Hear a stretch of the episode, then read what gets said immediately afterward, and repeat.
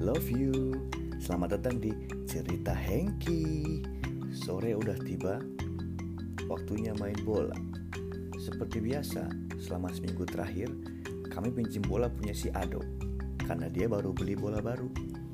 Ado ini sebenarnya junior kami di komplek. Umurnya beda 4 tahun. Awalnya sih males ngajakin dia main bola. Karena mainnya juga nggak bisa-bisa amat tapi karena kepentingan meja bola itulah yang bikin kami akhirnya ngajakin dia main juga. Tapi paling gak dioper ke dia aja. Di tahun reformasi inilah rajin-rajinnya gue main bola sama teman-teman komplek. Kami masih di kelas 5 dan 6 SD.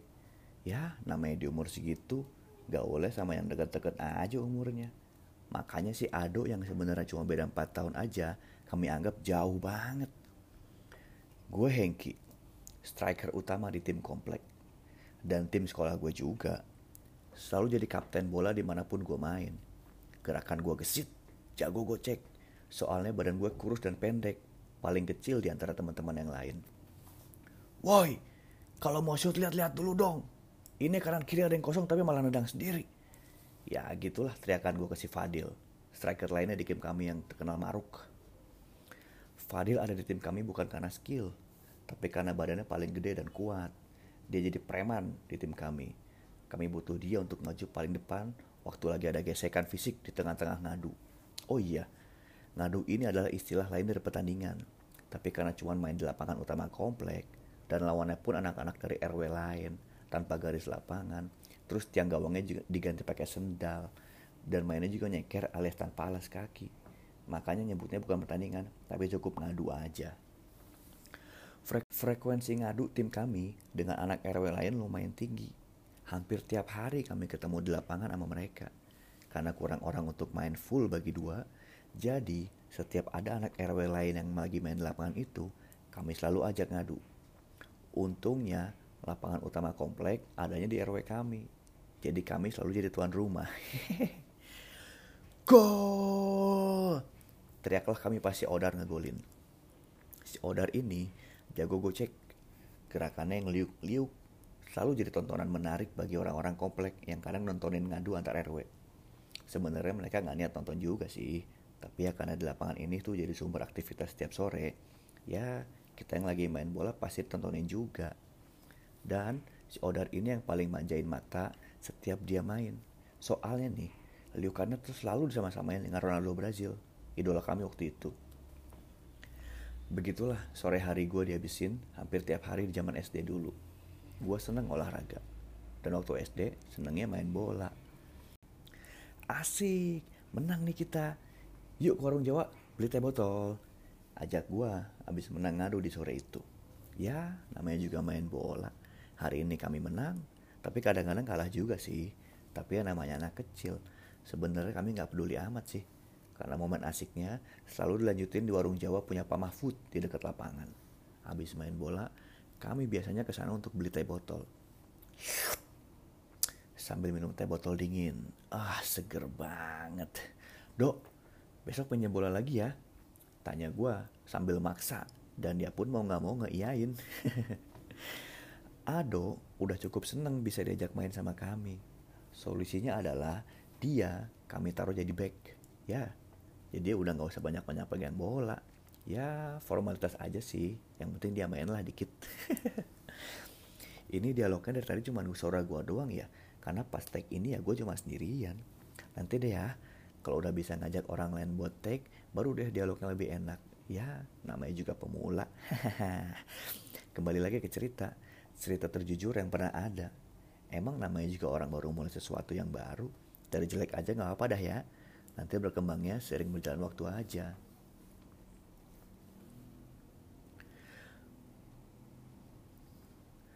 Malam harinya, abis mandi dan sholat maghrib, gue segera ngerjain PR.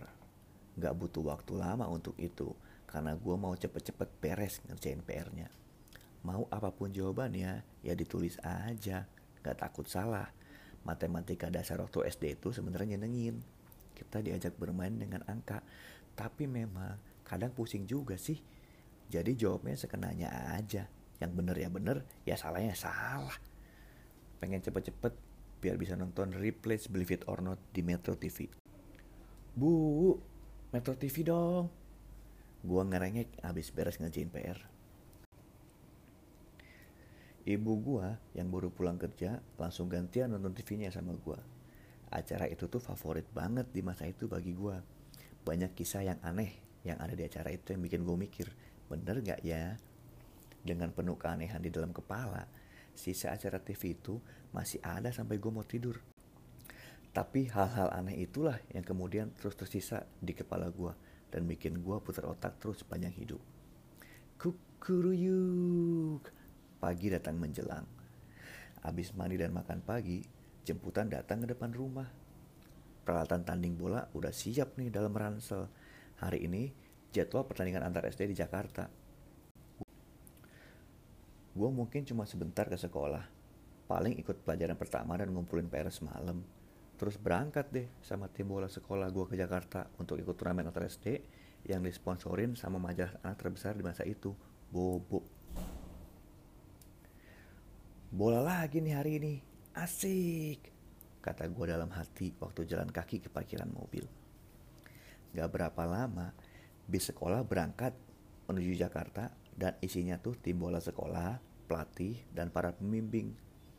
Turnamen yang sekolah gue ikutin ini adalah 5 lawan 5. Kalau sekarang sih populernya futsal, tapi di masa itu belum ada istilahnya. Jadi, jadi masih disebut 5 lawan 5. Tim gue isinya 10 orang. Dan tentu aja gue dong kaptennya. Pakai jersey nomor 10. Bukan gue yang minta loh, tapi dikasih sama pelatihnya tuh. Dari lima kelas di angkatan gue, yang dipanggil masuk tim dari kelas gue cuman gue doang. Sisanya dari kelas lain. Jadi bangga deh bisa jadi wakil kelas sendirian. Hehehe. Hey. Oh iya, turnamen ini bakalan berlangsung selama tiga hari. Jadi kami akan menginap di mes yang udah disediain di sana. Izin orang tua pun udah ada dari semuanya. Dan harapan mereka sih pasti nggak muluk-muluk. Cuman pengen anak-anaknya bahagia aja nikmatin apa yang mereka suka. Urusan prestasi sih bonus, orang tua nggak mikirin. Tapi pasti sekolah kami yang mikirin tuh. Jam 2 siang, kami tiba di venue. Lihat-lihat sebentar, lalu langsung ke mes. Sekamar dua orang. Gue sekamar sama kiper utama di tim, Onit. Dia jago banget. Sebenarnya skill olah bolanya jago, tapi karena dia bisa segalanya, termasuk kiper, jadi yang dipilih jadi kiper dengan skill tinggi, ya dia. Jadi, di zaman sekarang yang populer dengan kiper sweeper, macam si Neuer atau Ter Stegen, di masa kami itu udah mulai duluan bro.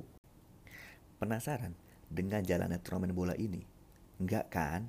Ya biarin aja sih. Toh gue akan tetap ceritain lagi nanti. Sekian untuk hari ini. Sampai ketemu di cerita Hengki selanjutnya. Love you.